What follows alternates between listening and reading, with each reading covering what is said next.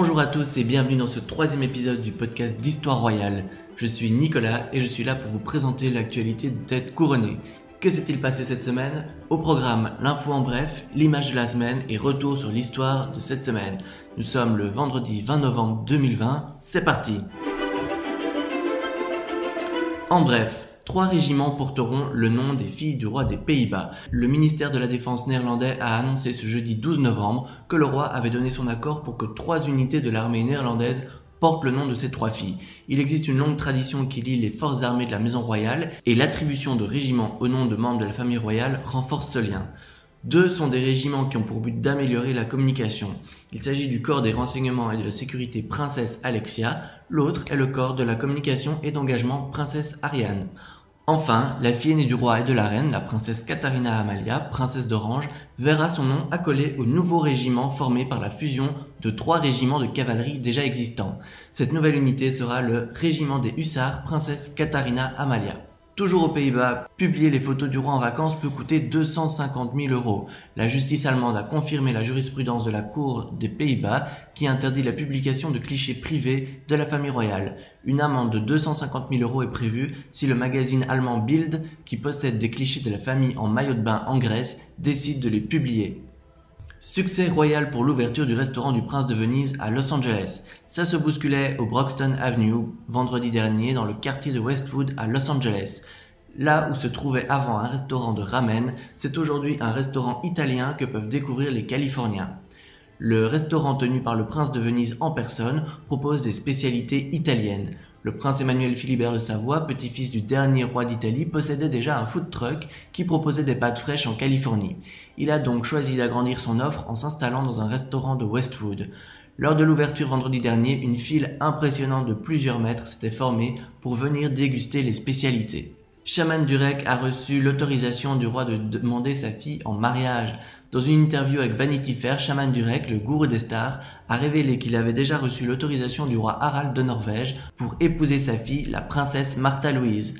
Le roi lui a donné son accord durant les fêtes de fin d'année de l'année dernière, et Shaman Durek comptait demander Martha Louise en mariage lors de leur voyage à Hawaï en février 2020. Malheureusement, le 25 décembre, l'ex-époux de la princesse mettait fin à ses jours, ce qui a plongé la famille royale dans une période de deuil très compliquée, et les trois filles de la princesse se sont retrouvées orphelines de leur père. Les plans du mariage ont définitivement été mis de côté quand le coronavirus s'en est mêlé. À présent, Shaman Durek attend le bon moment pour faire sa demande qui ne saurait tarder. La reine Elisabeth II morte du virus, l'énorme bourde d'une radio française. Le 16 novembre, la radio française RFI a publié par erreur la nécrologie de la reine Elisabeth II. Quelques minutes plus tard, la radio a publié ses excuses, mais le mal était fait. L'Angleterre perd sa reine, titrait RFI dans cet article publié sur le site de la radio. On y apprenait notamment qu'infectée par le virus, la reine n'avait pas survécu. La radio annonçait même qu'une cérémonie flamboyante allait être retransmise en direct à la radio et à la télévision. La reine Elisabeth II n'est pas la seule victime de ce bug, puisque les nécrologies d'autres leaders politiques, de chefs d'État et de célébrités ont été publiées par mégarde. Nos équipes techniques sont mobilisées pour rectifier ce bug et en déterminer la cause et les responsabilités, a immédiatement expliqué la radio, qui s'est confondue en excuses dans un communiqué. La princesse Delphine de Saxe-Cobourg a réalisé sa première visite officielle en tant que princesse de Belgique cette semaine. La fille du roi Albert II a accepté de parrainer la campagne de sensibilisation à la vaccination de la grippe saisonnière. Elle s'est rendue à l'hôpital Saint-Pierre de Bruxelles pour assister à la vaccination du membre du personnel, une tradition annuelle qui symbolise le début de la période de vaccination. Bien que cette sortie officielle soit la première en tant que princesse, elle a été organisée par Delphine elle-même et ne s'agit pas d'une initiative du palais. Avant de passer à l'image de la semaine, on apprend que le roi Carl Gustaf et la reine Sylvia de Suède ont décidé de s'isoler au château de Drottningholm. Le roi et la reine, âgés respectivement de 74 et 76 ans, sont considérés comme personnes à risque. Avec les nouvelles mesures sanitaires dans le pays, le couple royal a préféré vivre un confinement à leur domicile. L'ensemble du calendrier royal a été modifié. Passons à l'image de la semaine. L'image de la semaine est celle du prince souverain Albert II de Monaco qui fêtait hier 19 novembre la Saint-Rénier, également appelée Jour du Prince et qui est la fête nationale monégasque. La journée de fête était plus sobre que celle des années précédentes pour cause de mesures barrières. La famille princière a assisté à la messe d'action de grâce à la cathédrale de Monaco, puis s'est rendue dans la cour d'honneur du palais où le prince souverain a remis les différentes récompenses lors d'une cérémonie militaire et honorifique. Comme vous avez été très nombreux à pouvoir le voir sur le site histoireroyale.fr, Le prince Albert était très ému, au point d'avoir du mal à retenir quelques larmes. Il a été submergé par l'émotion au moment où les carabiniers de sa garde ont compté jusqu'à 15 pour symboliser ses 15 ans de règne. Le prince était alors entouré de son épouse la princesse Charlène, du prince héréditaire Jacques, de la princesse Gabriella, de la princesse Caroline de Hanovre et de plusieurs de ses neveux et de leurs épouses. Terminons avec l'histoire de la semaine.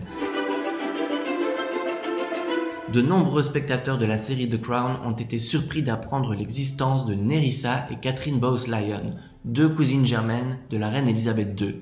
L'existence de ces cousines a longtemps été cachée à cause de leur handicap. Nerissa et Catherine, qui souffraient de déficience mentale, ont été internées dans leur adolescence. Comme la reine Elisabeth II, elles étaient les petites filles de Claude Bowes-Lyon, 14e comte de Strathmore et Kinghorn. L'une des filles du comte, Elisabeth, épousa en 1923 le prince Albert, fils du roi George V, qui deviendra lui-même le roi George VI après l'abdication de son frère Édouard VIII. Elisabeth deviendra reine, puis sera connue comme la reine-mère lorsque sa fille Elisabeth II montera sur le trône. Parmi les autres enfants du comte de Strathmore, il y a leur deuxième fils, John, qui épousa Fenella Upborn, fille du 11e baron Clinton. Ensemble, ils auront cinq filles, dont l'une deviendra la princesse Anne de Danemark lors de son deuxième mariage, et deux autres furent atteintes d'une maladie mentale, Nerissa et Catherine.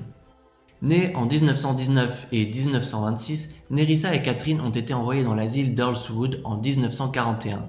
À l'époque, peu de gens connaissaient l'existence des nièces de l'épouse du roi George VI et les maladies mentales étaient un sujet tabou. En 1963, le bottin de la noblesse britannique les répertorie toutes deux comme mortes. On apprendra plus tard que c'est leur mère qui, volontairement ou non, les a déclarées mortes au bottin de référence. En réalité, Nerissa et Catherine étaient encore vivantes. L'une d'elles vivra 66 ans et l'autre 87 ans. En 1986, Nerissa meurt et elle est enterrée sans même avoir son nom inscrit sur sa tombe. Dans les années 80, l'existence des cousines de la reine est soudainement révélée dans la presse et Nerissa aura droit à une pierre tombale. Il semblerait que la reine-mère n'apprit elle-même les conditions de vie de ses nièces qu'à partir des années 80.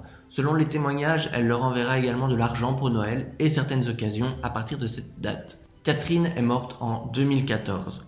Catherine et Nerissa étaient également internées avec trois autres de leurs cousines, les filles de la sœur de leur mère. Des études génétiques ont permis de comprendre qu'une anomalie génétique courait dans la famille de leur mère.